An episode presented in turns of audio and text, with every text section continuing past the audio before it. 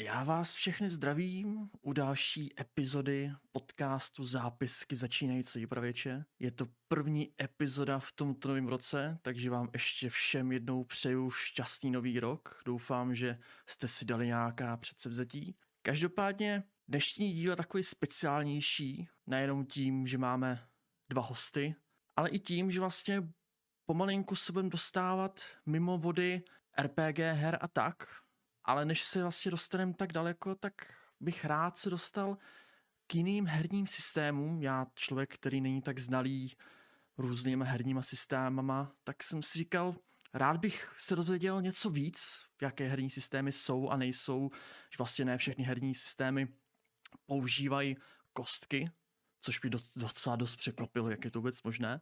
A proto jsem si pozval dva hosty, kteří o tom budou vidět mnohem, mnohem víc než já. A řekl jsem si, no tak proč si o to nepokecat, je to lepší, než takhle se o tom diskutovat někdy na nějakém Discord serveru. Třeba si někdo taky poučí a dostane inspiraci, co si ještě jako můžete zahrát. Každopádně dneska je tady se mnou Veverka, který vytváří battle mapu. Téma dnešní Čau. battle mapy je restaurace s tajemstvím. Pak tady je s námi Nord. Krásný dobrý večer. A potom tady ještě s námi Kdoleček, tě tady taky vítám. Zdravím všechny. A taková otázka, na kterou se ptám každého hosta, u Norda už jsem se ptal a to tajemství jsme už odhalili. Kdolečku, mohl bys nám prosím tě prozradit, jak vznikla ta tvoje přezdívka? Já vím, já vím. A velmi proaktivní leností. A myslím, že mě stačí říkat normálně Karel a moje, všechny moje přezdívky na všech serverech vždy vznikaly nějakou zkomleninou mého jména, protože jsem mě nechtěl vymýšlet nic cool. Tak to, tak to máš velice podobné jako já u mé přezdívky Jančo, ale to bych se zatím nechával jako takové uh, tajemství, jak vznikla moje vlastní přezdívka. Také z takové jako menší lenosti. Takže se jmenuješ Honza. Tak ty určitě víš, jak se jmenuji, když jsem hrál u tebe na Gameconu. Uh, už nám dělali A teď jsi v koncích, co? tak určitě. tak ono těch tisíce lidí, co tam hrálo s Nordem, já si nedivím, že se nepamatuje každýho Tisíce hráče. Ne, ale jako 30 to bylo, takže... I to je dost. A tak letos si tam určitě doufám zahraju s tebou zase. Každopádně dnešní... Samozřejmě budu chtít ten autogram. Každopádně dnešní téma jsou různé TTRPG systémy a já bych se rád vás na začátek zeptal, kolik různých herních systémů jste vlastně hráli? Jestli tak nějak jako víte vůbec, jestli máte přehled, jestli to je v desítkách, stovkách. Můžete započítat nějaké takové jednorázové systémy, obskurní? No, no nevíš. Nemám nejmenší dušení. jako bude to víc než 30. Uh-huh. A asi méně než 100. Asi. Uh-huh. Systémy ti neřeknu, ale her to bude třeba kolem 80. Mm. Ale je to jako složitý v tom, že pak jsou jako různé hry, které jako de facto vycházejí jako z podobného systému, s lehkou modifikací a kde je teda hranice mezi tím, co je už jako jiný systém mm. a co je prostě jenom jeho jiná aplikace. Jo. Co myslíš, Karle? Uh, Blade of Blades a Blades in the Dark jsou jako dvě hry v jednom systému?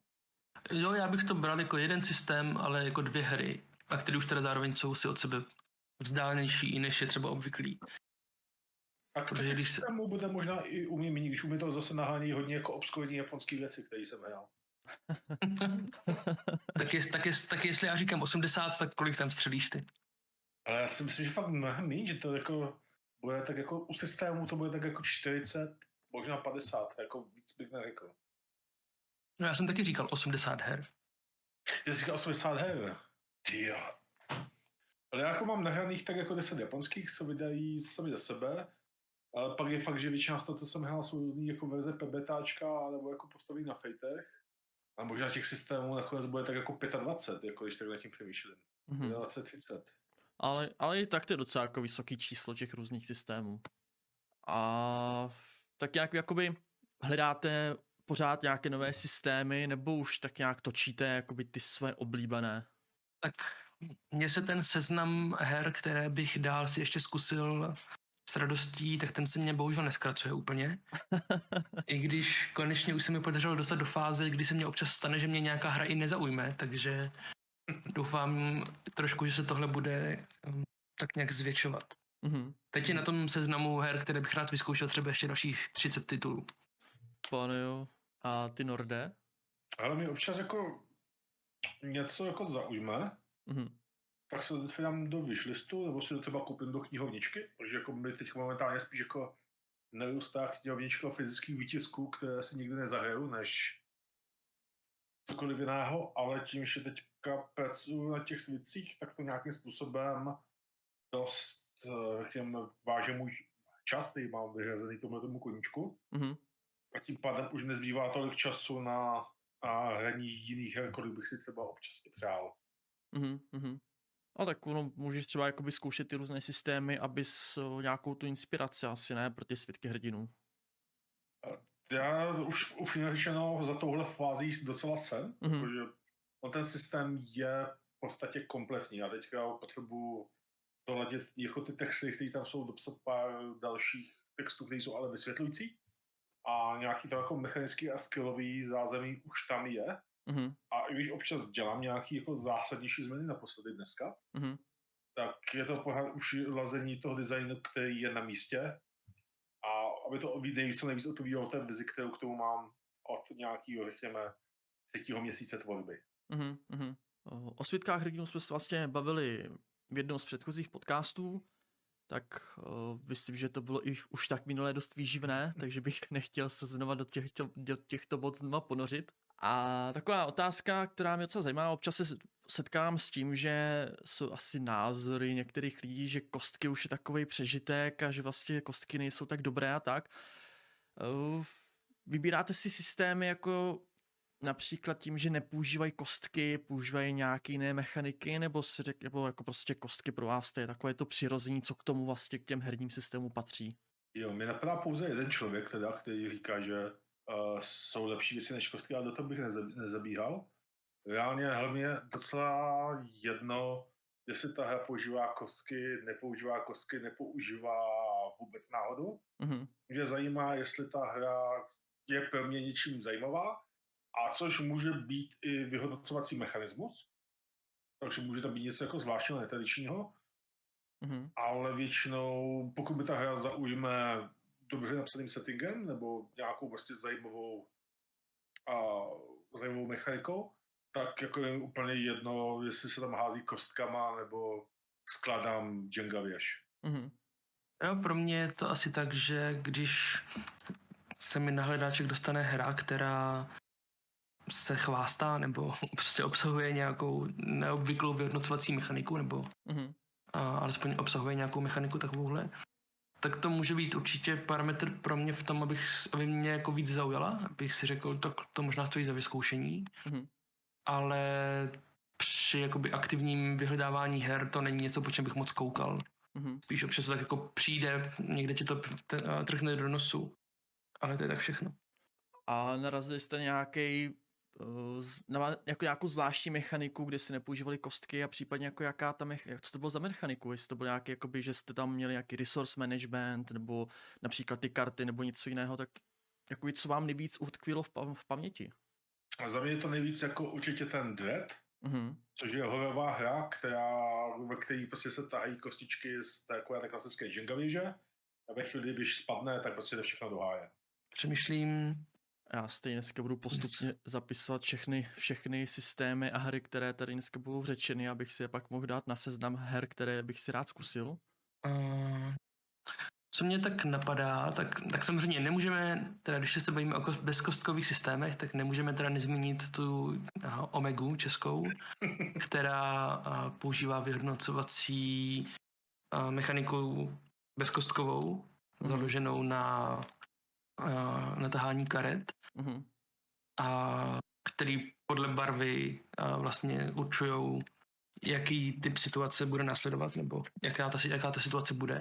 mhm, A s Nordem jsme hráli Wonder Home, což je hra, kde se spíš tak jako volně vypráví a občas, když se někomu zachce, tak tam uh, pohybují nějaké tokeny, které můžeš utrácet za nějaké akce. ale vlastně ta hra se ani moc jako nezabývá tím, že by se tam vůbec něčím, a, jako že by to bylo hodně zásadní, aby se to dodržovalo. Mm-hmm. Je to tak? Na stejném principu funguje Henshin, RPGčko o strážcích vesmíru, to je taky čistě vyprávěcí jenom, když se uvedeš do nebezpečí nebo nějakým způsobem jako hodíš svoji postavu do slabší pozice, tak dostaneš žeton, který pak můžeš použít ve chvíli, kdy jsi super cool. Mm-hmm. Čubo, Čubo, kde v podstatě jsou nějaký body vůle, který se jako doplácejí, ale Čubo je celkově divný, protože Čubo nemá klasický jako úspěch, neúspěch, ale by musel někde tuto tabulku dohledat, což by mhm. znamenalo teda víc ze své pracovny a dojít k mojí RPG poličce, kde Čubo mi leží. A jsou tam takové jako a, dal si víc vůle plus nějak něco tvojeho, než byla jako past o tři. Svět se, změnil si svět k lepšímu. O čtyři nebo o dva udělal si dojem na okolo stojící a jsou tam takovýhle výsledky, že nejsou jako výsledky úspěch, úspěch a takovýhle trošku víc abstraktní. Mm-hmm. A pak asi taky záleží, jestli se ptáš na to, nebo jestli se ptáš na hry, které nějakou tuhle nekostkovou mechaniku mají jako tu svoji jedinou nebo tu nejdůležitější, což je třeba případ té, toho dreadu nebo té, té omegy.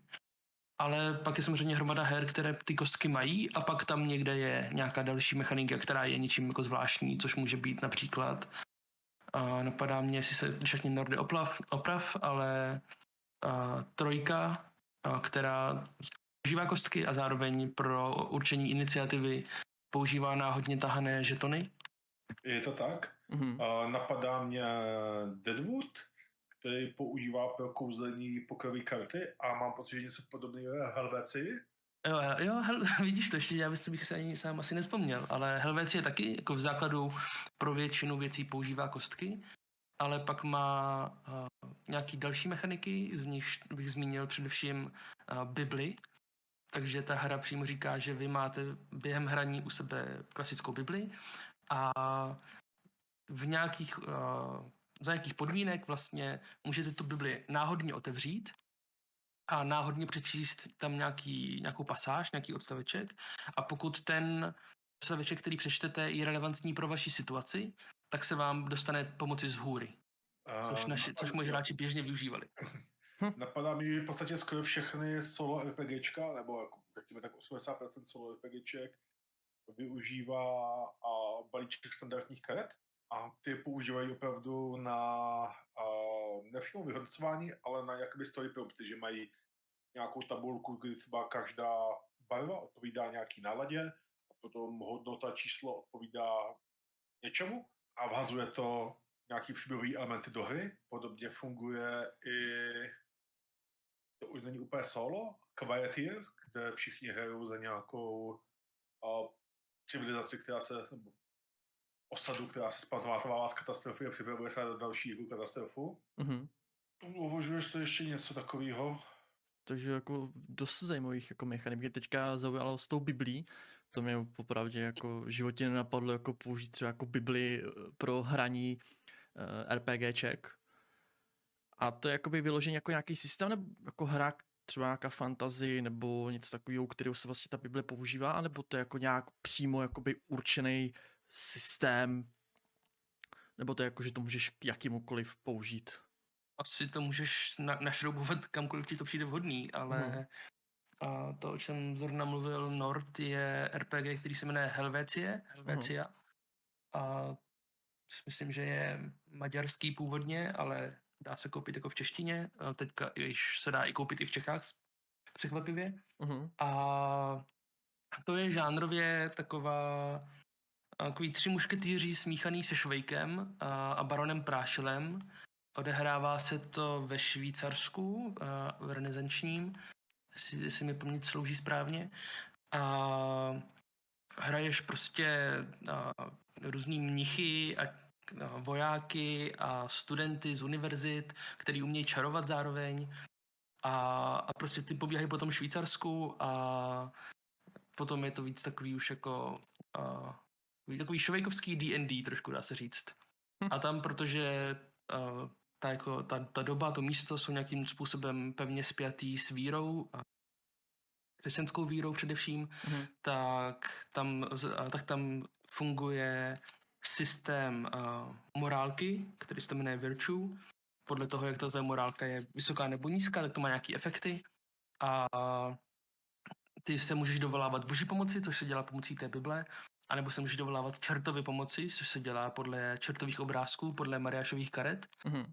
A tak, tam, tak takže to tam vlastně je, je zabudovaný do toho. A samozřejmě pokud ty bys měl nějakou jinou hru, která a, třeba taky silně operuje s, s křesťanskou vírou, tak bys to tam asi mohl přeportovat. Mě zajímalo, jestli třeba někdo v chatu vyzkoušel tyto hry, které byly zatím změny, dejte klidně vědět, nebo i v komentářích aspoň.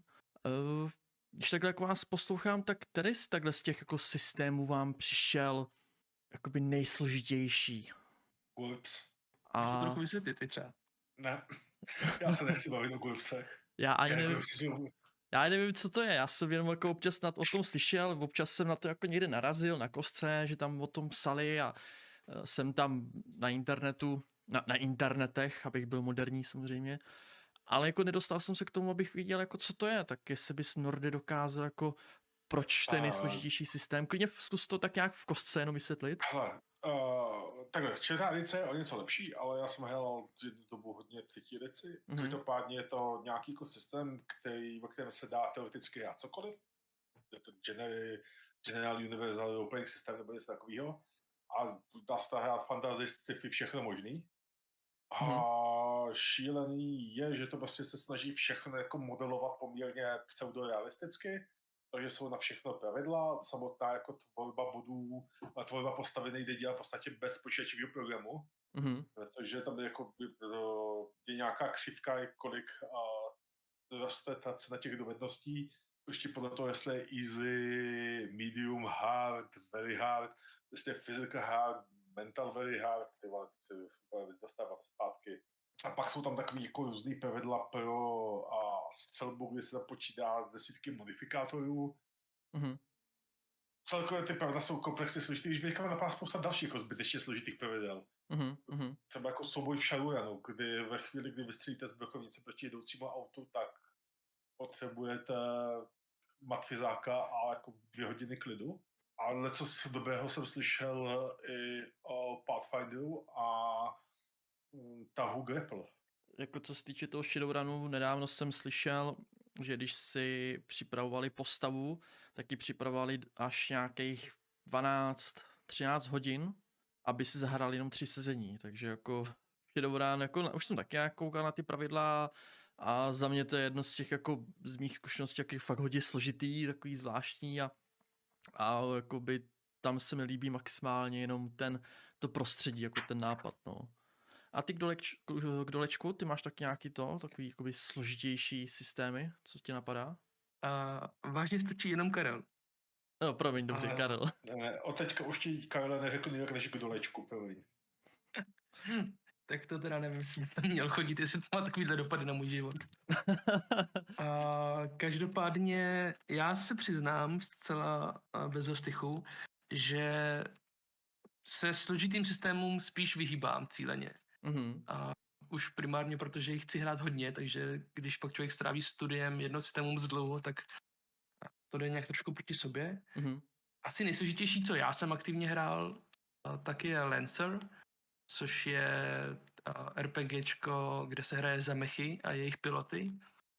A tak to asi každý, kdo se tím žánrem zabýval v jakémkoliv médiu, tak ví, že to se prostě neobejde bez hromady čístíček, pokud to má aspoň něco trošku simulovat. Mm-hmm. Tak mhm. to asi pro mě. A co mě tak jako napadá, tak ještě Burning Wheel a především jeho adaptace Burning Empire. A ta je hodně jako proslulá tím, že má strašně moc různých subsystémů na všechny jako možné věci. A, a taky už to kvůli tomu zase tak moc lidí nehraje. Mm-hmm. Je, to, to, to jsem chvilku četl, ale zdá se mi po to, co jsem četl přečetl desetistránková pravidla pro debaty.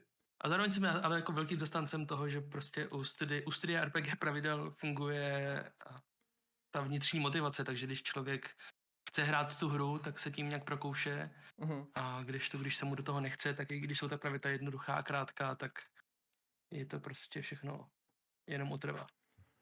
tím bych se zase dostali na druhou stranu tohohle spektra. Jaké jakoby nejzajímavější jednostránkové systémy, na, jak, na, na, na jaký jste takovýhle narazili? Jestli vůbec jakoby jste nějaké hráli systémy, které byly opravdu napsané třeba na A4 nebo, i, nebo i na kratší. Ale strašná blbost, blbost která mě ale byl film hrál už asi třikrát nebo čtyřikrát a strašně mě baví, je rozhovor se sportovní hvězdou. Už nepamatuji, jak se přesně to RPGčko jmenuje, ale v podstatě je to uh, o tom, že uh, jeden je sportovec, který jako po zápase jde na rozhovor s novináři. Mm-hmm. Novináři mají tři minuty uh, čas, aby si nakreslili otázky pro tohoto sportovce. Na začátku se naučí, jaký sport to je. A pak je nějaký jako časový limit, během kterého, na který mají na, uh, tázení těch otázek. A jejich úkolem je po, pokládat v podstatě čím dál tím bizarnější otázky. Jakože začíná to takovým stylem, jako a když jste ve jste první třetině zabránil tím faulem, dostal jste tu žlutou kartu, tak jak jste se v tom cítil? Tak to, jako, tak to začíná, pak někde v půlce jsou takové otázky jako a očekávali jste ten přílet mimozemšťanů s poselstvím míru a lásky uh, ve 40. minutě? Zahrnuli jste to do nějak do své strategie? A na konci se prostě jako právě na otázky jako typu Uh, a myslíte si, že uh, kdyby soupeřův, soupeřový VK nebyl odhalen jako AI, které chce otočit lidstvo, že, byste, uh, že by došlo k prodloužení, nebo by nastala druhá doba ledová, prostě takhle jako, mm-hmm. to je taková blbůstka jako na 20 minut, která zabaví, ale tam je cool. To, to mi hrozně připomnělo Barna Prášila, tu hru. A, a ty, Karle? No, já jsem hrál si jenom ty úplně nejznámější jednostránkový RPGčka, což je především uh, The Witch is Dead, Čarodejnice je mrtvá. To je s která... zvířátkama, ne? Ano, jo, to je jo. o tom, že hraješ za zvířátko, za zajíce, kočku, něco takového, a kteří, a jste všichni, nebo všichni hráči hrají za zvířátka, které, která patřila čarodejnici, čarodejnice je mrtvá a vy potřebujete získat tuším, očí jejího vraha nebo nějakou podobnou šílenost. Uh-huh. A, a ta hra vlastně obsahuje jenom jednoduchou vyhodnocovací mechaniku, a náhodný generátor zvířátek a náhodný generátor té situace, jakože kdo jí zabil, proč a tak. A dá se z toho tak jako vytlouct večer zábavy, ale taky si myslím, že ta jako jednostránková RPG nejsou něco, co by člověk úplně jako proaktivně vyhledával a testoval jedno za druhým, protože tam je to spíš o tom, jestli máte nějakou, nějaký zajímavý příběh v tom středu, který si chcete jednou vyzkoušet a tím to tak hasne pro mě. Mm-hmm. Jako já jsem koupil knižku 40 jako jednostránkových a mně se líbí, že spousta z nich má jako takový jako příjemně bizarní jako koncept. Je tam pár, které jsou nudný a většina z nich je před, není plnohodnotný, prostě celovečerní, jako plnohodnotná celovečerní hra ale to prostě zábavička na hodinku a půl a přijde mi to jako dobrá vyplňovka. Mm-hmm. Já jsem si vzpomněl ještě na jednu uh, mechaniku. Mám ji napsat do chatu, nebo ji můžu říct? Můžeš ji říct, klidně, klidně povídej. Já jsem si jenom říkal, že bychom tu otázku nemohli považovat za úspěšně odpovězenou, kdybychom nezmínili uh, ten candles, 10 svíček, mm-hmm. které jako jednu ze svých mechanik využívají uh, doslovné svíčky, které když uh, dohoří, tak hra končí prostě. A to se používají nějaké jako velké svíčky, nebo nějaké hmm. malé, nebo to je jedno? Ne, takový, takový velký, co vydrží prostě 48 hodin. a ty velký, jo? už, to už asi necháváme na herní skupině. Pokud mají jenom málo času, tak můžou tam nějaký čajovky a mít to rychle z krku. no, ona i ta čajovka jako vypad docela dlouho, kamaráde. To jo, no, jako aspoň tu hodinku, dvě určitě, možná i díl. Samozřejmě asi závisí na tom, jak je kvalitní ta čajovka. A já si tady zapálím čajovku a uvidíme, jestli dohoří, než skončí náš podcast. Teď jsem půlku svíček ztratil. Uděláme si takový experiment teda. Nezajímavé. Je to je tady halloweenská čajovka, která voní jako dýně. Oh, tak... Víš, to, to my o těch věcech nejenom hovoříme, my je prostě děláme, no? No samozřejmě. No, no. Máme to takové atmosférické. To se musí. Samozřejmě to je výzva do, do, do komentářů, aby si všichni si teďka zapálili čajovku a zjistili, jestli bude hořet dostatečně dlouho a podle toho můžou pak teda hrát. Pak můžeme seřazovat právě tu kvalitu těch čajovek podle značky. Tak většina těch čajovek jako nemá označenou jako tu čajovku, většinou to je jenom tam nějaká samolepka a ten napsaný hřbitovní svíčka. Svůní dýně. A moje se jmenuje Asp Skok. A podle názvu můžete možná poznat, že je z IKEA. To by mě teda v životě napadlo. Já jsem si pod tím představil spíš možná jméno nějakého pradávného mudrce nebo nějakého druida. Lidi říkám z IKEA. Uh, Archimedes se ptá, jaké systémy jsou podle vás nejdužší pro vyprávění a plnutí příběhu? Tak Karle, tentokrát zeptám se v tebe. A, a, dobře. No tak nemůžu si pomoct, abych nezačal takovou jako trapnou poučkou, a, nebo ani nepoučkou, prostě větou, že jako to, co vás bude bavit a že trošku záleží na tom, a, jestli preferujete hodně počítání nebo málo počítání prostě. A, jako, ale, ale zároveň, aby to nevyznělo jako fádně, tak si myslím, že to je fakt jako velká pravda, že prostě je mnohem jednodušší hrát systémy a tím myslím teda vlastně spíš žánry, když se jako dobře vyznám. Prostě když mám načteno uh, 50 fantasy knih a nikdy jsem nečetl ani jednu z sci-fi, mm-hmm. tak se mně pravděpodobně budou fantasy systémy hrát líp než ty sci-fi systémy. Mm-hmm. Protože mám nějaký porozumění tomu žánru, mám nějakou knihovnou inspirace, ze který můžu tahat, když zrovna potřebuji něco zaimprovizovat. A, mm. Takže prostě pokud chcete hrát nějakou hru a nevíte si úplně rady, jak se do ní dostat, tak možná si přečtěte nějakou knížku nebo si pustíte nějaký film, který do toho žánru taky spadá. A když bych se měl na to dívat z hlediska jako designu těch RPGček, tak bych asi doporučil Powered by the Apocalypse hry, a který právě jsou většinou silně žánrově zasazený, takže když máte ten žánr, tak vám to ještě víc pomáhá v tom, jak je hrát. A zároveň mají docela pevný uh, jako zásady, principy, rady pro ty vypravěče, pro GMy, aby nezůstávali moc jako ve vzduchu a věděli, co, co mají teď teda dělat. A tebe, Norde? Tebe něco napadá? Já bych navázal na Karla a já souhlasím s ním, že nejlepší, jako, že Pavel by Apocalypse Dovi. Kdybych mm-hmm. měl vypíchnout nějakou konkrétní Pavel by Apocalypse Hero, tak mi tak jako spadá na pajícova svitky hrdinu. Dan, dan, dan. To, to neznám. Reálně... O tom si budeme muset někdy víc popovídat. Co to jenom je? Ale jako to, co řekl Karel, je v podstatě jako asi k tomu nemám co dodat. Mm-hmm. Osobně preferuju systémy, kterými, řekněme, mechaniky co nejméně vytrhávají z nějakého toho flow toho příběhu. Mm-hmm. Proto teda preferuju taky osobně ty PBTAčka. Na druhou stranu a, znám dost hráčů, který, a, pro kterých jako RPGčko znamená spíš prostě a, bojový, řekněme, setkání provázaný nějakým lehčím příběhem a ti se zase jako víc vyblbnou v nějakých systémech, které umožňují taktičtější boje a budou se víc bavit tím vymazlením postavy. Mm-hmm. A jsou i takový vypravěči, takže neřekl bych, že je univerzální odpověď. Mm-hmm. Ale pokud chcete jako flow příběhový, najděte si PVTA, který nejvíc sedí vašemu oblíbenému žádnou, ať je to sci-fi, cyberpunk nebo v podstatě cokoliv. Mm-hmm.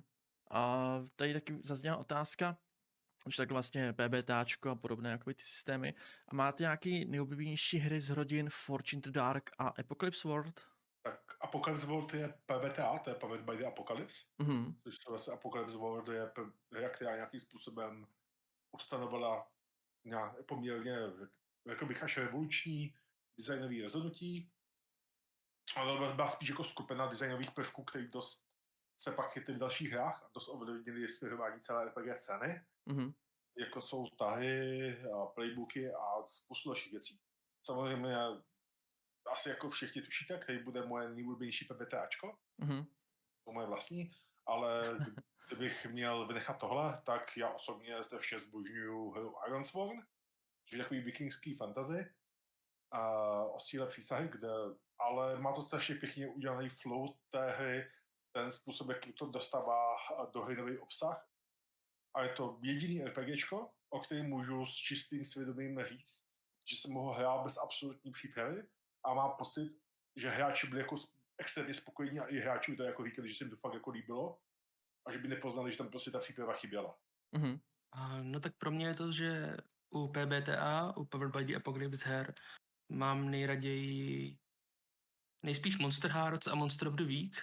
Monster Hearts je a hodně sociální hra, kde hrajete za teenagery, kteří jsou zároveň monstry, takže hrajete prostě za a středoškoláky, který má celou má tu pu- puberta a ještě k tomu to jsou upíře, čarodějnice, démoni podobná havěť, a kteří nějak musí zvládat ty své životní problémy a ty vzájemné vztahy, co z toho plynou.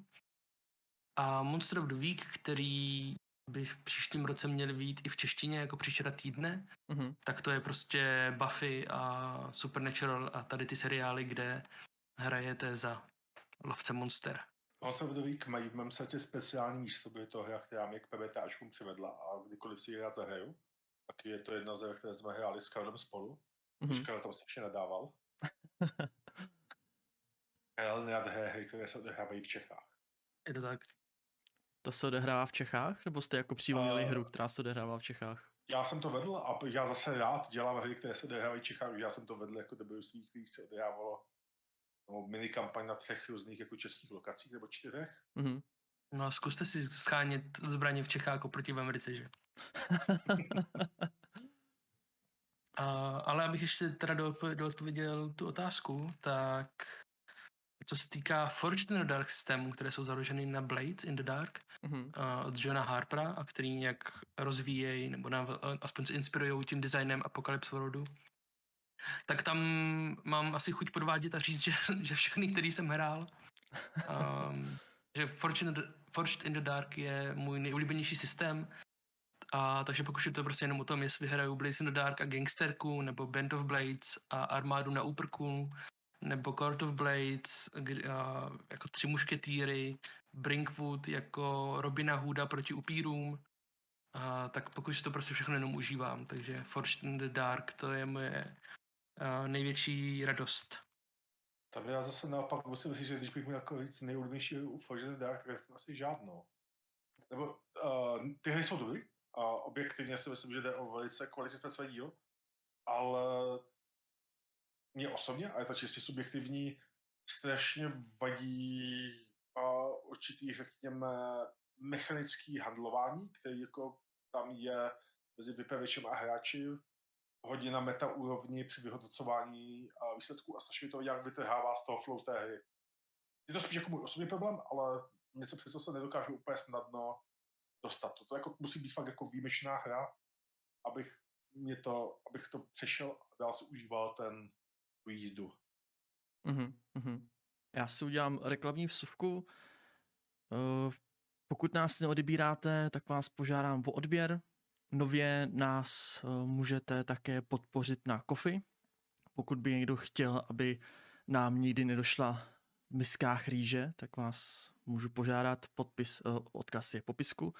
Každopádně najdete popisku i veškeré sociální sítě a Discordy na Norda, také Discord, kde najdete Karla, kde vlastně jsou one-shoty a minikampaně, kde se vlastně eh, pořádají veškeré ty hry, které se dneska zmínily a i zmínějí, nebo aspoň většina z nich. Takže velice doporučuji přijít na jejich Discordy. Eh, Nord tam vlastně má spoustu informací o světkách hrdinů a pokud vás některé ty hry, které tady dneska z- se zmínily nebo zmíní, tak doporučuji kanál, na kterým je vlastně Kdoleček, a promiň, Karel a Nord. tak určitě doporučuji ten kanál, abyste si tam zahrali tyhle ty hry, protože určitě tam najdete někoho, kdo tu hru už buď hrál, nebo tam najdete i spoluhráče. Nicméně, takhle jako slyším v těch systémech Monster of the Week a tak, takže je prav, takhle, dá se říct, že dneska vznikají zajímavější systémy, než tomu bylo dřív, protože tak jako já jako likes, tak jako kouknu zpě, zpěti do minulosti, tak většina těch systémů to je takový hodně buď ty postavy přežijou nebo ne, takový ten masomlejnek, spousta čísel a vše, z mých jakoby úzkého pohledu, mýho malého přehledu, takže to je takový samý fantazy, je tam nějaký to sci-fi, dobře, ale jestli jako dnešní době vznikají jako zajímavější systémy nebo, než kdysi.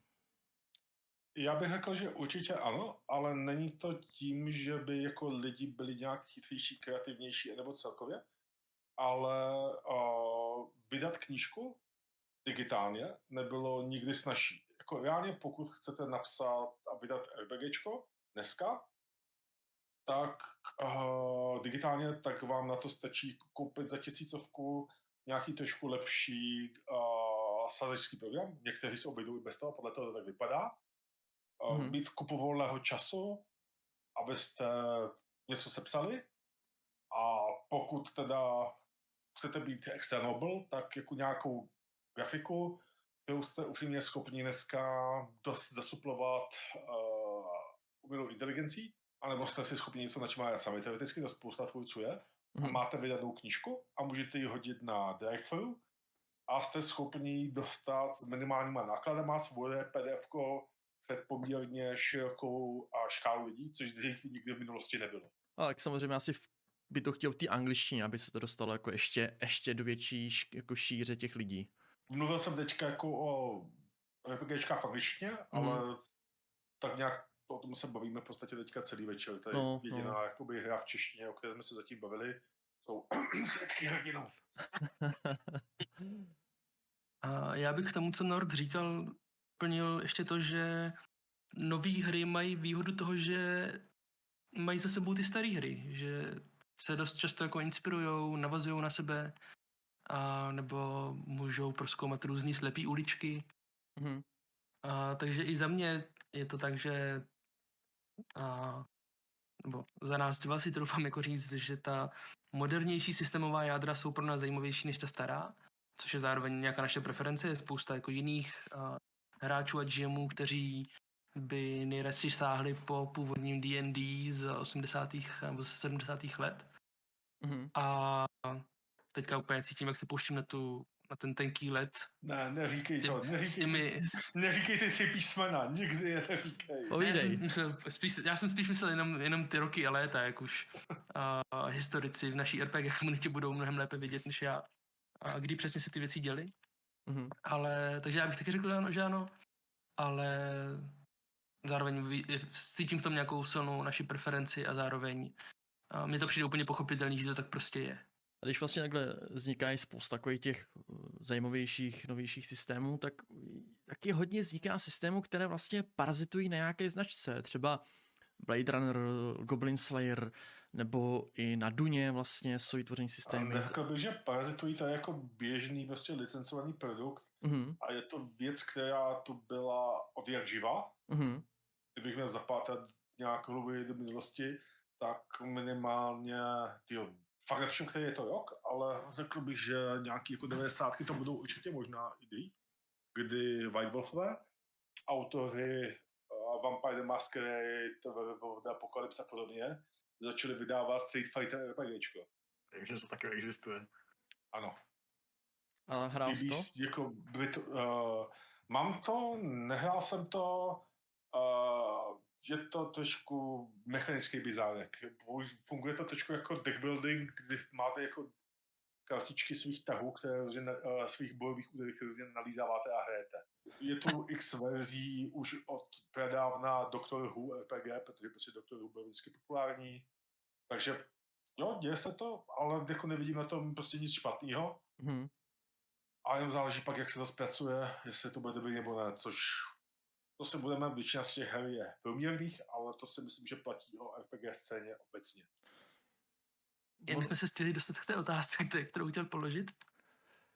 Uh, ne, to byla asi jako tam otázka, že vlastně jestli vůbec ty systémy jsou dobrý, protože oni kolikrát třeba ty systémy vytváří úplně vlastní, čistě na tu hru, jakoby ten, na ten RPG mm. systém, který je inspirovaný nějakým tím médiem a jestli vůbec ty hry jsou jako dobrý, jestli by nebylo lepší prostě zjít už zajetý systém a dá takovou tu příchuť toho filmu, knížky nebo čehokoliv.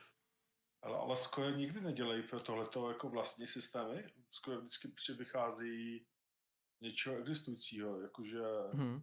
Vím, že Avatar vychází z PBTAčka, Blade Runner je prostě klasický prostě Year Zero. Year Zero. Mm-hmm. Uh, Star Trek je klasický prostě ten 2D20. Firefly vycházela na Coriolis, tuším, nebo jak se to jmenuje. Mm-hmm. Všechny ty adaptace, co znám, prostě jsou na nějakým jako už existující, jako vycházející existujícího systému. Aha, tak to jsem se aspoň dozvěděl něco uh, zajímavého a uh, moje, moje představa byla milná, za což jsem rád teda.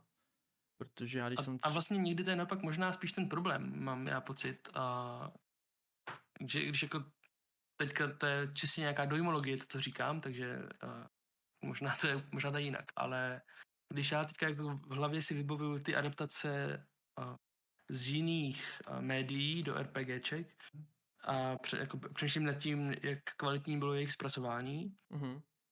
tak mi přijde, že mně napadá jako spíš víc případů toho, kdy si prostě- vzali nějaký jiný systém a plásli na to uh, tu licenci Mhm. a nějak to trošku zabarvili a, a, a hrozně jim to jako drhne vevnitř, protože ten svět se úplně nepotkává s těmi pravidly, do kterých se to pokusili napasovat. Mhm.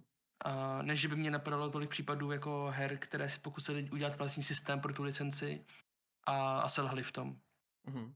Ale asi nejvíc, mě, co mě tak jako napadá, tak prostě to chce nějaký jako zkušený tým, a který ta RPGčka dělal i bez té licence a má v tom nějakou zkušenost porozumění tomu RPG designu i té licenci, který to dokáže vhodně propojit, což teď asi nejvíc jsou třeba Magpie Games, které udělali toho Avatara, nebo Free League, které udělali Blade Runnera. Mhm. Mhm. Ale jako Backpie jsou zkušení PBTčkaři, kteří udělali, mají na kontě spoustu velice různorodých produktů, ať je to na jedné straně prostě Urban Shadows, což je klasický politický urban fantasy, a na druhé straně to teďka máme rozehraný a obávám se, že moje venezuelská výslovnost není úplně správná, ale takový to uh, Passions la Passiones, což je v podstatě RPG a venezuelská telenovela. Mhm. Takže tam jim věřím, že jsou schopni zpracovat opravdu cokoliv. No Pane jo, ty jo. Co se člověk dneska nedozví teda.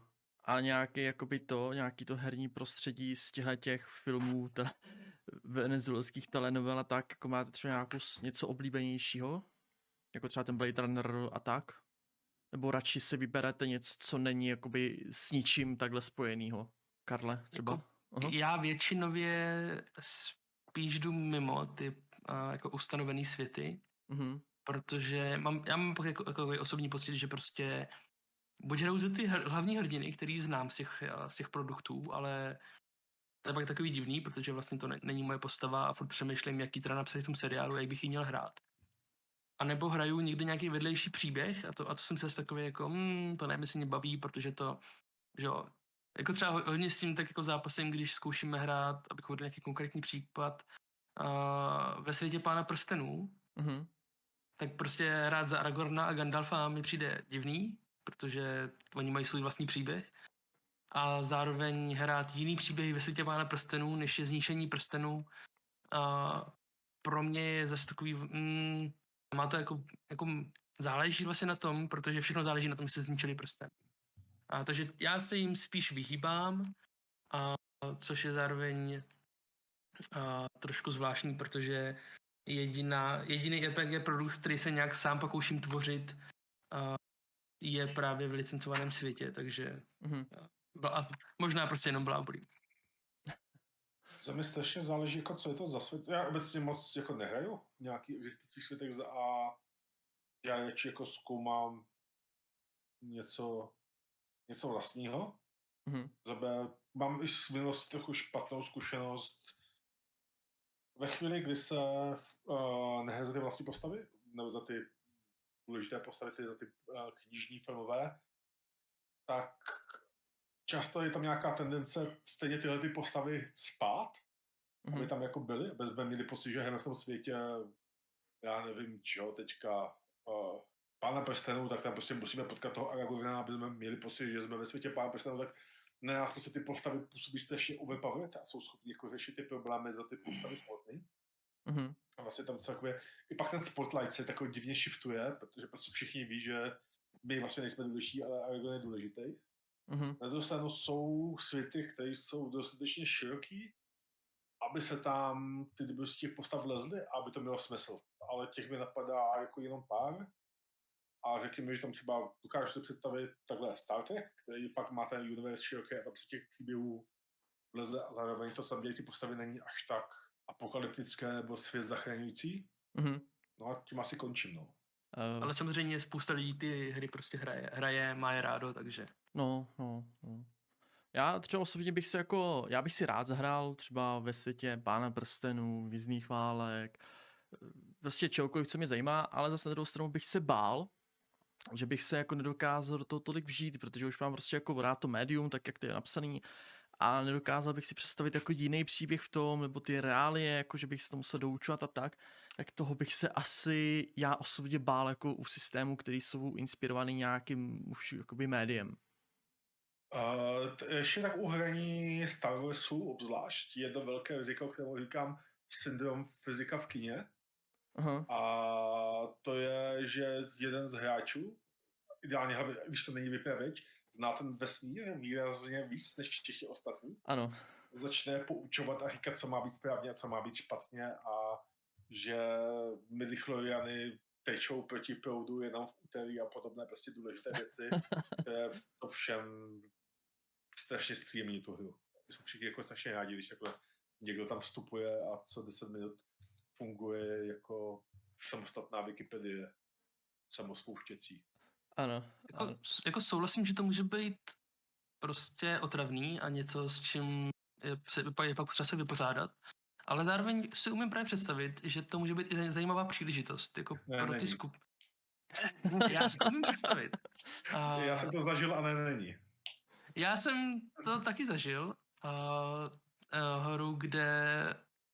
A to, a to pak, ale jakože myslím si, Norde, že pak jako to není vůbec o tom, že znají jako to univerzum, ale prostě, že to je trošku jako nátura těch lidí, protože to stejně se tím může jako dít s uh, historickýma reáliema, nebo s tím, jak fungují nějaký nástroje a, a nebo architektura. A prostě když máš toho člověka, který o tom strašně moc ví a potřebuje to tam jako dávat, a, tak hold s tím si nějak musíš poradit, ale ta znalost toho, uh, toho univerza podle mě může být jako zajímavou příležitostí v tom, že to jako, že GM to může využít ke zbavení se té role, že on jediný zná ten svět jako hodně dopodrobná a že jediný jako o něm rozhoduje a, a, a vlastně jako drží ho v hlavě. Že vlastně může na ty hráče mnohem víc uh, jako vydelegovat a pojďme společně držet to, že to, to, co my hrajeme, dává smysl v tom světě, který všichni známe a máme rádi. Hele, já si A- myslím, že tohle to funguje dobře právě u těch historických věcí, které jsi měl předtím, kde třeba jeden člověk zná architekturu a necháš všechny jako tyhle ty věci v tomhle tom na něm. Ale ve chvíli, kdy se bavíme o Star Warsu, tak právě tam dáváš do hráče arbitra úplně všeho, co se v tom světě děje. A to je fakt, fakt jako průšvih. Jasně, je to pak na tom, jak, jak se ti podaří s tím pracovat. A, za, a na té konkrétní skupině taky.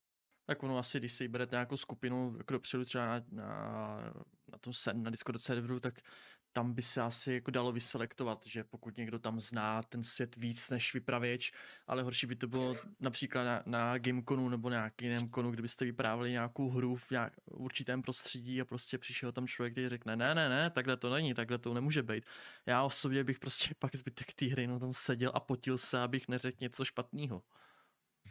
To je dobrý nápad, dávat vždycky před hrou uh, Star Warsu a dotazník, jak moc znáš jako Star Wars a pokud Mhm. mm-hmm. někdo sbírá víc než 17 bodů, tak nemůže hrát.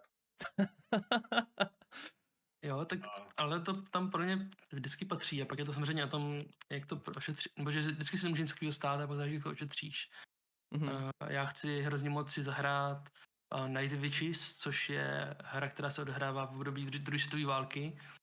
A taky u toho mám trošku děs, že to budu hrát s lidmi, kteří se hrozně dobře vyznají uh, v technice druhé světové války, což je věc, která mě vůbec nic neříká a není pro mě důležitá pro tu hru. Mhm. já se hlásím, jestli chceš hráče. Pardon? Nebo já se hlásím, pokud si někoho do, No, dozná vynikající. A Jestli A si tak chceš, prostě- hru, jestli chceš, abych ti tu hru vážně zkazil, tak mám jednoho kamaráda, který to přesně úplně zničí. No, ale já jsem chtěl říct, že právě když tu hru jako nabízím a hledám na ní hráče, tak to prostě rovnou říkám, jako, Mhm. Ale já na tohle nejsem odborník a vlastně ho nehledám ani do té hry Mhm. nutně, protože ta hra, ten příběh je pro mě o něčem jiným. V komentářích zazněla otázka, hráli jste uh, hru, jakoby, která běží na Gamshu? Ještě ne, uh, mám to, jsem ale na ní přihlášený na serveru One Shot Emily kampaně a budu ji hrát velice brzo. Hm. Ani já jsem ji ještě nehrál a je to moje, je to moje herní předsevzetí na letošek, abych si ji konečně zahrál. Já to to- blbě, ale co je sakra gamšu. A Gamshu je systém, a je to dokonce jeden z těch systémů, který jako neexistují sepsaný nikde jenom sám o sobě, jako, ale vždycky je to za, zabalený, zabalený do nějaký hry. A, a je to systém, který je zaměřený na vyšetřovací příběhy. Aha, okay. A, a hodně je to právě o tom, že nebo že typicky v různých vyšetřovacích hrách a systémech GMové často trnou tím, jestli hráči nejdou ty stopy vůbec, aby měli nad čím přemýšlet. A obzvláště, když máš jako hody na všimnutí si a podobně. A tak Gamshu tohle vlastně jako zahazuje a, a, a tam ty stopy prostě najdeš, ale pak je to otázka, co s nimi vlastně zvládneš udělat a jak je vyhodnotíš. Jasný. Okay. Já právě jsem před chvilkou vlastně hledal, co to Gamshu je, tak mi vyšlo nějaká anime postava. Takže teďka otázka, to asi nemá s tím nic společného, co? Nenašel jsi detektiva Gamshu z- ze série Ace Attorney? Ano, To dokonce je, to je naprosto skvělá hra původní na Nintendo a nemá to s tím vůbec nic společného, kromě nějaké té velice volné konotace detektiv. Mhm, Jo, a Gamshu je prostě slangový slovo pro detektiva. Ach tak. Protože já teď, takhle jako teďka koukám, tak mi tady vyskakují ještě i nějaké jiné, jako nějaké knížky, možná i nějaké filmy z 30. 30. ne, 70. let možná. To bude, to bude, to bude ono. Ale Už pořád to je nějaký to- detektiv, no. Tak proto je to na vyšetřování systém.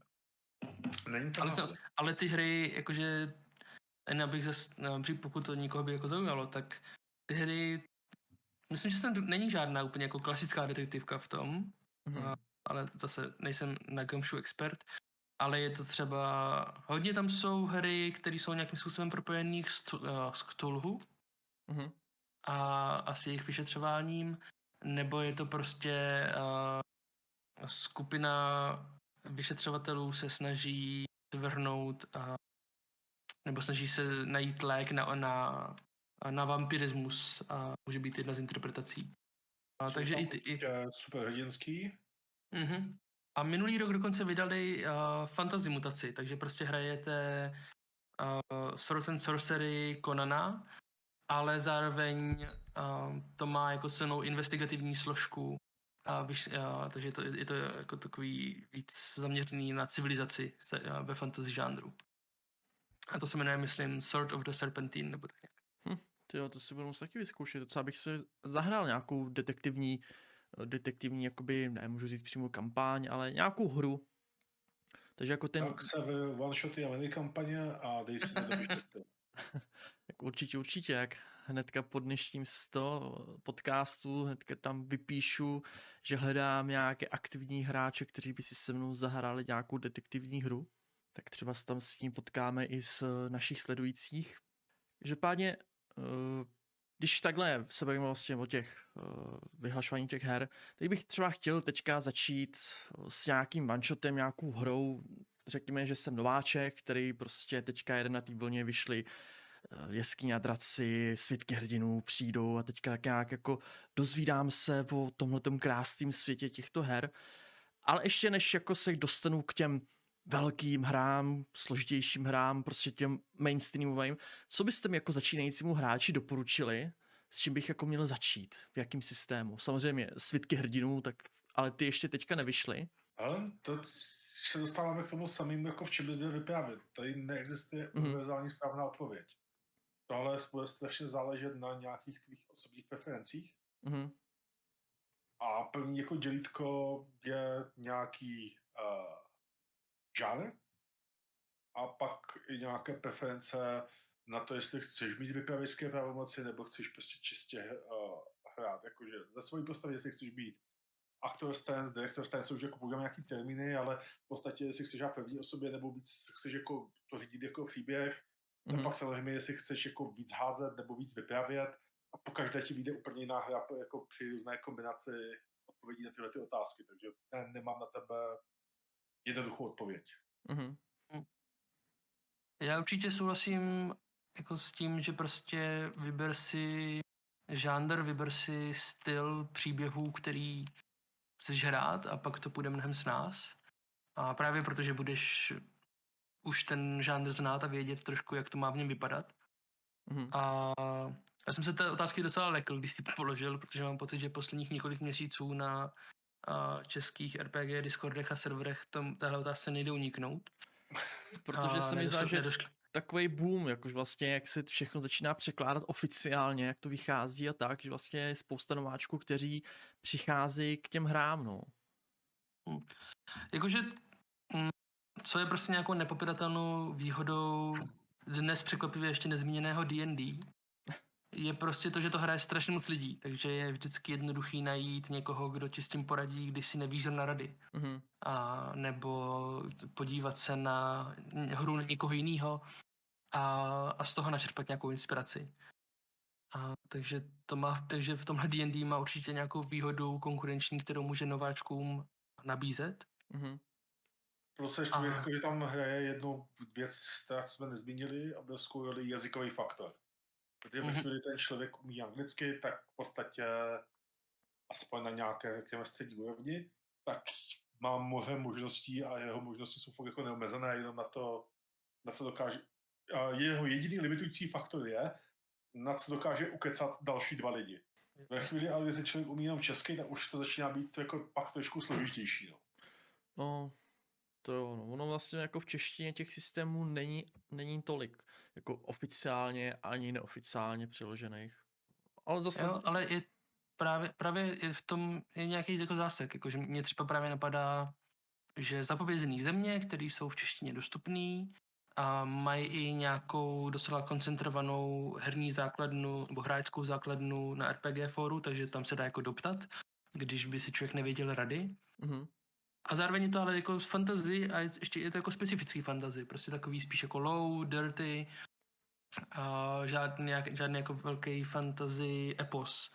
A, takže moje rada, aby si jako začátečník zkusil a, zapovězené země, Mhm. dává smysl jenom ve chvíli, pokud máš zájem hrát low fantasy. A Mhm. pokud ne, tak i když ten systém je jednoduchý na naučení a vedení a hraní, tak ta rada je ti pak úplně k ničemu prostě. Mhm. Ale jako je průšvih, že pokud jsi nováček, který neumí anglicky, do- nebo se necítí v angličtině komfortní, a chceš si zahrát něco jiného než fantasy, tak mám pocit, že jsi v podstatě odkázán na jeden jediný systém, který má nějakou oficiální českou mutaci a i neoficiální český překlad, a to je Fate.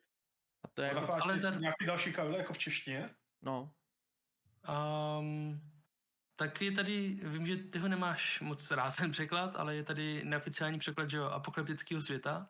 Jo, ale ten člověka od PBTčka odradí, než aby ho jako k němu A hrát. jak, jako, jakože z oficiálně vydaných toho moc nenapadá, jakože jsou tady samozřejmě věci jako hrstka, ale tak to je prostě úplně jako okrajový. Tady hrajete za proti v druhé válce, ale to, to je spíš jako mini RPG.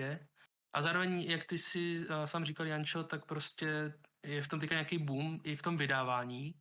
A tak já vím, že a snad nic nepokazím. No, nebudu, nebudu to radši říkat ty konkrétnosti, protože nevím, jestli je můžu říkat, ale prostě vím, že v nadcházejícím roce dvou a mají vycházet další RPGčka v češtině, který uh, budou i v jiných žánrech než je fantasy, takže uh, spíš to že tam změní. mělo být nějaký scipičko, trochu horovější minimálně. A jo. A tak je to, um, jenom to spíš zmiňuju jako v rámci odpovědi na to, že ta, i ta scéna v Čechách a nějaká dostupnost těch RPGček v Čechách se jako proměňuje. A, a tím pádem i zvětšuje nějakou pomyslnou základnu nováčků nebo hráčů, který to může zasáhnout a přitáhnout. All hail Mitago. to je, A to je ve- pravda. A vedle toho mě napadá, uh, jakože na serveru D20.cz tak jsou různý fanouškovský překlady, když, se, když teda opustíme ty vody toho jako oficiálně licencovaného překladu. Mhm. A tam je určitě jako ten apokalyptický svět jako post-apo, je tam, a co si vzpomínáme, tam Call of Cthulhu se tam překládá a, a Starter svět je přeložený, je tam určitě nějaký cyberpunk přeložený, a, takže tam už jde trošku jako víc a, se podívat a, za, a, a zabrousit. A bože, že jsme mohli hrát Omegu. Ještě jsem zapomněl. No ale tu nemůžeš výst, protože ještě nejsou, jestli se nepletu, sepsaný ty celý pravidla pro vypravěče. To je pravda. Takže tak. Ale jinak jako taková trošku knížecí rada v něčem asi, ale pokud jako člověk začíná, tak jako mě, třeba můj začátek byl takový, že já jsem zkusil něco vyprávět uh, podle připraveného dobrodružství a bylo to vlastně docela špatný. Uh, a pak jsem strašně moc let to jako no, radši vůbec neskoušel. A, ale vlastně jsem mezi tím zkouš, a podíval jsem se na YouTube na nějakou hru, a, ale hlavně jsem zkoušel s někým jiným hrát a díval jsem se, jak oni to dělají. A tak to si musí, jakože prostě, pokud člověk do toho konečku přichází, tak a má tu možnost, třeba mu právě nevadí hrát online a, a může si zahrát s náma, tak to může být jako zajímavá, zajímavý způsob, jak se to učit, prostě koukávat se od ostatních. Hmm. A nebo zase, teda to je spíš omezený, pokud někoho znáte nějaký jiný hráče nebo vám nevadí hrát online, tak si do své hry třeba na nějaký jedno, dvě sezení přizvat někoho zkušenějšího a pak si požádat nějakou zpětnou vazbu, což není něco, co by se v naší komunitě asi moc často dělo, ale může to podle mě být taky zajímavá cesta. A na to na, rovno navazuje otázka, je nějaká hra, kterou, nebo hra, systém, ať už na jednu stránku nebo něco složitějšího, kterou by si měl prostě každý aspoň jednou zkusit? Tak určitě to nejsou ty jedno, jednostránkový věci. A, jakože když, když už tady padal ten výraz parazitní, tak jednostránkový RPGčka jsou asi ty, který, k kterým se to dá jako líp přiřadit. Mm-hmm. Protože ty prostě alokují všechny ostatní věci, které se na tu stránku nevyšly na to, že to znáte z jiných her. By to chtěl hodně velkou stránku. Jako pro mě... Hmm. Nebo takhle, jako za, nejdřív zase začnu tou fádní odpovědí. Prostě každý by měl hrát to, co ten příběh, který ho baví. Mm-hmm. A, ale pokud teda... Uh, a, jo, ale mně to přijde důležitý prostě říkat, protože pak, a, když jakoby na takovou otázku začneš říkat si ty systémy, tak to může vytvářet ten, ten dojem, že ty systémy jsou nějak nutně lepší, ale oni často... A, Dobře, tak to, počkej, to pak řekneš, to pak řekneš v té své odpovědi. A, takže, takže já uh, nudně řeknu, aby se začali těma příběhama, které vás baví. A pak pokud náhodou vás prostě chytnou RPGčka jako takový, jakože chcete prostě zkoumat uh, RPG médium a, a design a koukat se, jak se ty věci jako dělají, uh, tak nějaký moje doporučení by prostě byly Uh, zkuste si nějakou odrůdu starou D&Dčka, abyste se podívali, kdy to začalo. A pak bych řekl, zkuste Fate, zkus, zkuste nějaký PBTA a zkuste nějaký Forged in the Dark. Ať zase vidíte, kam ten design úplně jako se přesunul a kam teďka spíš směřuje. Norde, je to tvoje? Já vás překvapím a neřeknu svitky hrdinů. Není možné. Uh, je to možný a já si myslím, že lidi si jako, je to trochu jako z mého osobního, uh, mé osobní historie a z mé osobní zkušenosti, ale doporučil bych všem Fate, protože i když dneska už ho nehraju, tak výrazně ovlivnil to, jakým způsobem jsem se začal dívat na herní hry. I na to jsem, jak jsem se začal dívat na vyprávění příběhu a jak jsem začal vnímat dynamiku nějakých akcí, následků a na to, co je vlastně důležité, čemu je důležité jako věnovat ten prostor v té hře a čemu ne. Mm-hmm. A bez tohohle toho by moje hraní vypadalo úplně jinak a jsem za to Fateu velice vděčný. Ale jako jestli se vám nechce do Fateu, tak světky hrdinou jsou těsně zatím druhá nejlepší volba. Jak jinak. A u toho Fateu on tam vlastně ale víc na nějakých systémů, tam nějaký zrychlený Fate, Core, takovýhle, tam bys doporučil nějaký určitý. A jak bys tam jsou rozdíly? Uh, takhle, uh, jsou nějaké edice, což je no, nejčastěji se jako skloňuje druhá edice a čtvrtá, což je základ je vlastně Fate 4 Core. A existuje pak mutace toho core, toho Fate 4, což je Fate 4 Accelerated, a ten v podstatě je zrychlený. Neřekl bych nutně zjednodušený, on teda je kratší, ale používá tam primárně místo skillů takzvané přístupy. To znamená, že nezáleží, jestli máte uh, pilotování, pilotování, to není to zase toto, ale jestli máte, já nevím, boj, notice a něco, ale jestli to děláte rychle, jestli to děláte chytré a podobně. Mm-hmm. To je asi jako nejzákladnější rozdíl. Já teda bych jako zase řekl, že uh, uh, ten Fate je dobrý si vyzkoušet s někým, kdo ho zná Mhm. a si ho jít teprve přečíst. A ta knížka není jako úplně přátelská. Tak to by asi u každé hry chtělo vždycky vzít někoho, kdo už ten systém jednou hrál. Možná jako se zahrát toho- jako, jako hráč, než to... Jo, tak, tak Ne. to je takový obecný, že jako RPGčka podle mě nejsou moc dobrý v předávání toho, jak je vlastně hrát, Mhm. ale zároveň je to tak nějak jako pochopitelný, protože tam je jako tolik jako dovedností a znalostí, který člověk postupně jako tak nějak nabývá, že je asi těžké se do knihy, protože spousta toho prostě, že jo, a nějak spočívá v mezilidských a, interakcích. Mhm. A, ale když jsme tak ještě u toho Fateu, tak, a, tak a trošku je to i odbočka zpátky k těm licencovaným hrám dostupným v češtině, tak jsou tady taky příběhy Impéria, Mhm. a, který vycházejí z Fateu 2, Je. ne, však mě oprav, Vychází z dvojky. A- a který je prostě jako mnohem jednodušší. Já ještě myslím, že ta verze příběhu Imperia je v, něč, v něčem osekaná. A, takže pokud chcete hrát hru v češtině a chcete možná trošku zkusit ten Fate, o kterém tady mluvíme, protože tady, myslím, že ten Fate 2 v sobě má to jádro toho, toho nejdůležitějšího, proč ten Fate vlastně doporučujeme. aspekty. Jo, takže to je vlastně jako proč, proč vůbec ten Fate zmiňujeme, tak to nejdůležitější tam v něčem jako je. A, a příběh Imperia, zase pro ty, kteří to neznají, tak to je hra uh, viktoriánská Anglie plus uh, vlastně jako anglická um, uh, mytologie, prostě uh, fej, šíde, uh, goblini, obři, elfové a tady ty všechny krásné věci. A všechno to je sobě zamixovaný. A teďka vlastně, uh, jak jmenoval ten seriál Carnival Row, co Mhm. byl teďka, tak to, To, je vlastně, bylo na Amazonu? jo, jo, jo. No, no. Jo, Carnival, jo. Jo, tak to, je, tak to je vlastně dost ono. A zároveň myslím, že v příštím roce zase mají příběhy Imperia mít novou edici. To dokonce bude. v tomto roce. Dokonce Ano, už. je- už, už jsem na roce, děkuju.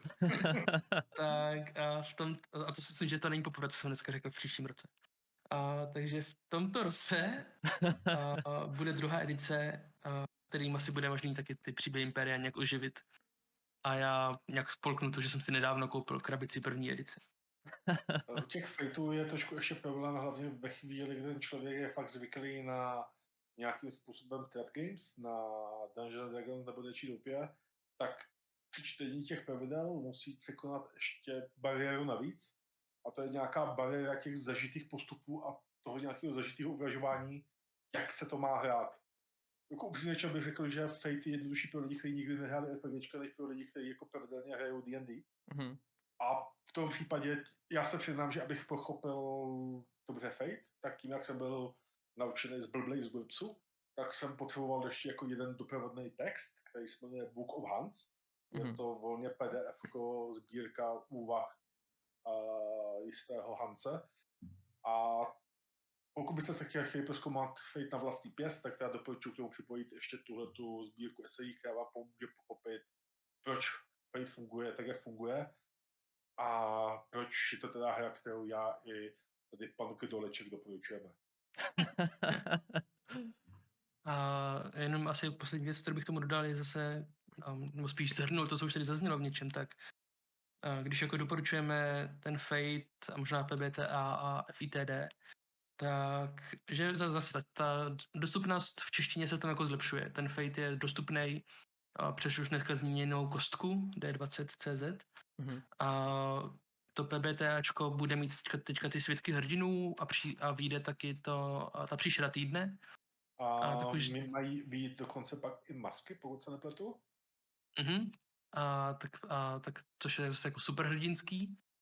A tak už jenom zbývá, aby někdo vydal i to nějakou, nějakou Fortune Dark hru a bude tady krásný.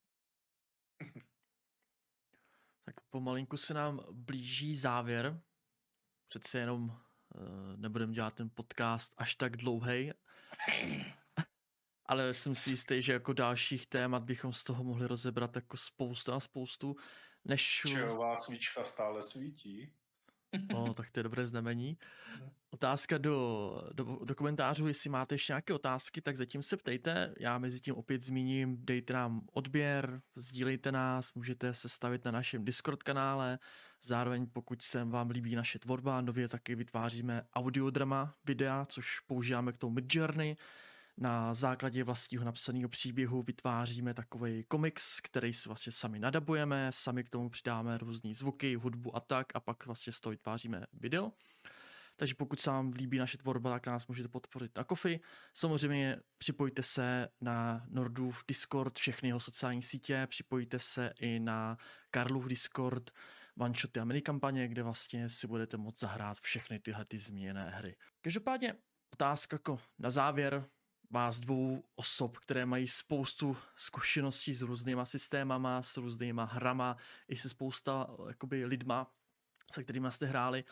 Máte na závěr nějakou vtipnou anekdotu, kterou prostě si na ní pamatujete do tečka, ať už z nějakého festivalu, nějakého konu, nebo prostě takhle během hraní. Samozřejmě, aby se to týkalo RPGček a tak, aby to byla nějaká vtipná anekdota něčeho z běžného života, ale jestli něco takového máte, co vás takhle jako napadá. Tohle to Jste stejně přepaden jako já, Karle? Já strašně doluju teďka něco někde. Já taky. Jako... Tak zatím, zatím přemýšlejte, já rovnou si udělám ještě jedno promo. Uh, rovnou bych vás všechny chtěl pozvat na další podcasty. Tentokrát podcasty jsme začali plánovat už trošku víc dopředu. Rád bych udělal systém takový, že by byly jednou za 14 dní, když se mi do, podaří do, do, do můj hosty. Bohužel se mi nepodařilo na únor a na leden dát jednou za 14 dní, bohužel budou tři podcasty za sebou.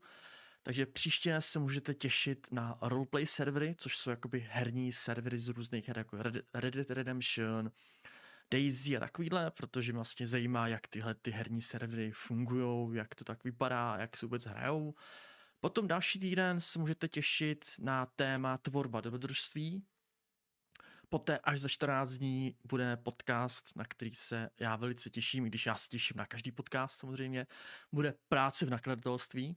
Potom se můžete těšit uh, až 19. února na LARP tábor pro děti, což už se trošku jako dostáváme i mimo uh, běžné herní systémy a tak. A pak 5. března se můžete těšit na téma kurzy tvůrčího psaní. Samozřejmě nebudu říkat uh, jména jednotlivých hostů, ty si zatím nechám pro sebe. Každopádně od zítřka začnu přidávat veškerá tyhle ty oznámení a videa na náš Discord server, vlastně jakoby upoutávky a odkazy na streamy budou vlastně všechny na našem Discord serveru, takže máte se na co těšit, samozřejmě pokud máte nějaká témata, která bychom mohli probrat, zajímavé hosty, které bychom mohli pozvat, tak budu jenom rád, napište mi, nebo mi dejte třeba ten kontakt, nebo napište těm lidem, jestli by měli zájem přijít se s námi takhle jako volně popovídat u misky s rýží. Tak pánové, napadlo vás nějaká vtipná anekdota? Ne. Já myslím, že to budeš muset vystřihnout tuhle otázku. Asi budu muset, asi budu muset. Jsem, jsem lehce zklamán, že nemáte žádnou vtipnou. Ale tak Když... mě napadá jako spoustu jako zábavných věcí, ale ty jsou vyžadovali by nějaký jako dlouhý vysvětlování kontextu, čím by se ztratila veškerá zábavnost. Byly to nějaké jako pěkné situace v RPGčku, který ale zase teďka už nevyzní, ale jsou vtipný, protože jsou to tak trochu jako horror stories z doby, kdy jsme byli strašný ucha. No, to jsou takové ty věci typu uh, hlavní zlosin ujíždí postavám na koni, ani jedna ho netrefí ze pistole a když už to vypadá, že už bude dávno pryč, tak uh, jeptiška po něm hodí biblí Mhm. a trefí ho do hlavy a srazí ho z koně. A když se to stalo, tak jsme se tomu smáli hodně dlouho. Ale to, to u toho člověk prostě musel být. Mhm. Bandita se snaží jako ne, band, uh, dostihnout na koni ujíždí, jako, uh, ne, ne dokonce ujíždící vlak, uh, hodí si špatně na kostkách, rozmlátí se na kolejích, Vím, že ten vlak už brzdil, takže on jako zastaví od dalších 300 metrů dál, takže jako bandita se oklepe a doběhne ten vlak. Uh, Tom Kraft se Hrám ptá... spíš, hrám no. spíš dojemný příběh.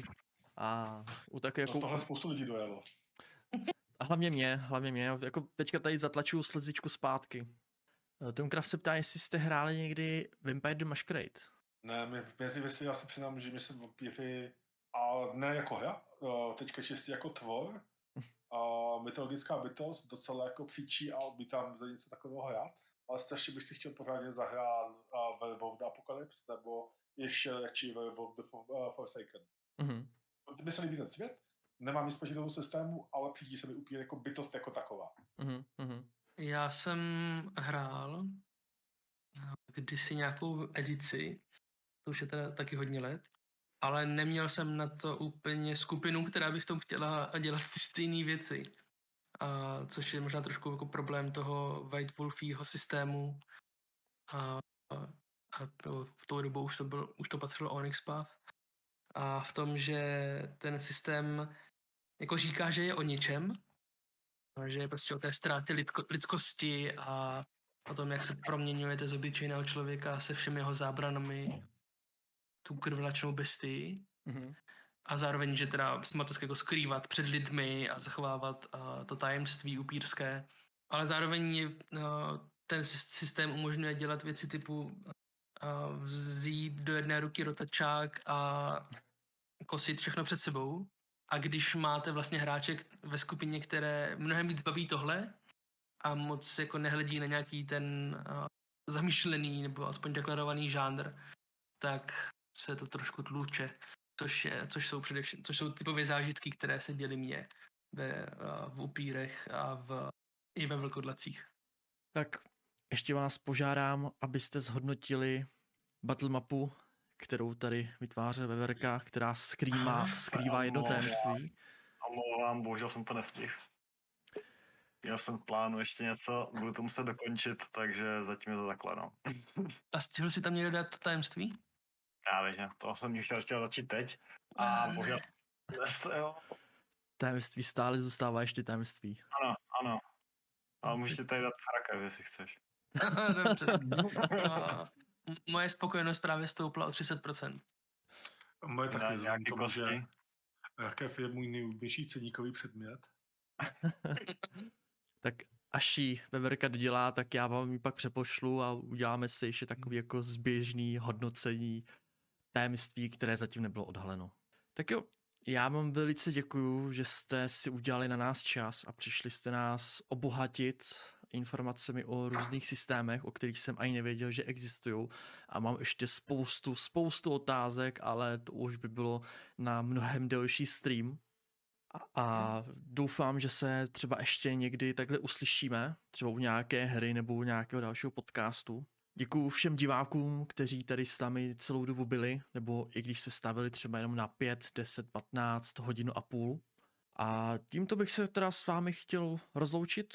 Neponocujte, pojídejte rýži a hrajte RPG hry. Jestli se chcete taky rozloučit, pánové. Díky za pozvání a snad někdy u herního stolu. Tak jo, mějte se krásně, uh, hrajte hry a kupte si světky hrdinů, až vyjdou. tak dou- doufám, že pak dostaneme nějaký promokód, jako jo, abychom ti mohli takhle ještě podporovat. Sypiš Tak, s 5% přirážkou. Jo, speciální kód, jo. Že právě jak je No, spousta takových těch youtuberů, no a když půjdete na náš e-shop, tak když tam zadáte třeba Jančo 5, tak dostanete 5% slevu. Tak Tak já vám U nás pošlu ještě, 5% přirážka. ano, ne, když tam zadáte kód Jančo 5, tak vám tam pošlu ještě svoji fotku s podpisem a otiskem letěnky. OK, tak je to oficiální. O, OK. je to na streamu, je to prostě potvrzený, tak jako s... Hele Norde, už to tak je. Tak jo, ještě jednou děkuju a mějte se. Ahoj.